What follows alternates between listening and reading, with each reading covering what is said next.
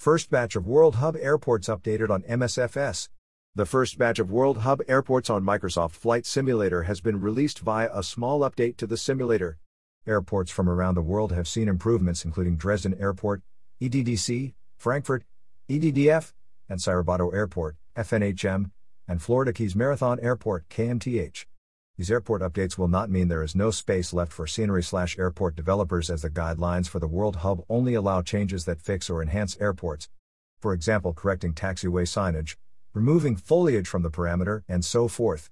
These community driven updates are then reviewed by a team of moderators before being shared to the wider community via these updates.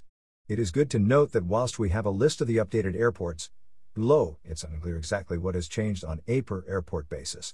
In addition to the World Hub Airport improvements, the latest AIRAC Cycle 2402 it has also been updated within the simulator. The World Hub is still not yet accessible to the general public, but the fact we are seeing updated airports now be part of updates to the simulator is a promising indication we are getting closer and closer.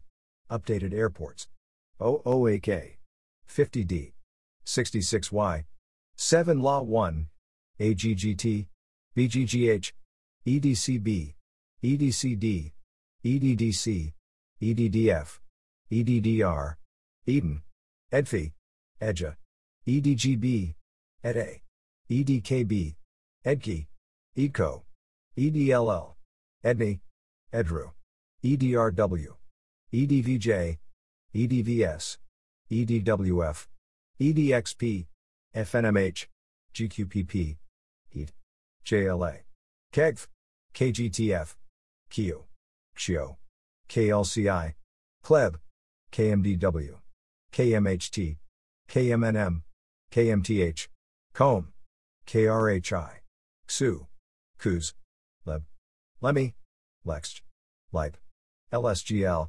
LSGS, LSZH, MDJB, MDLR, MDST, PASP, SBGR, SBJR, SBVT, SKLA, SVJQ, USRR, BEM, WAD, WMKP, Y55, ICA, IPKU.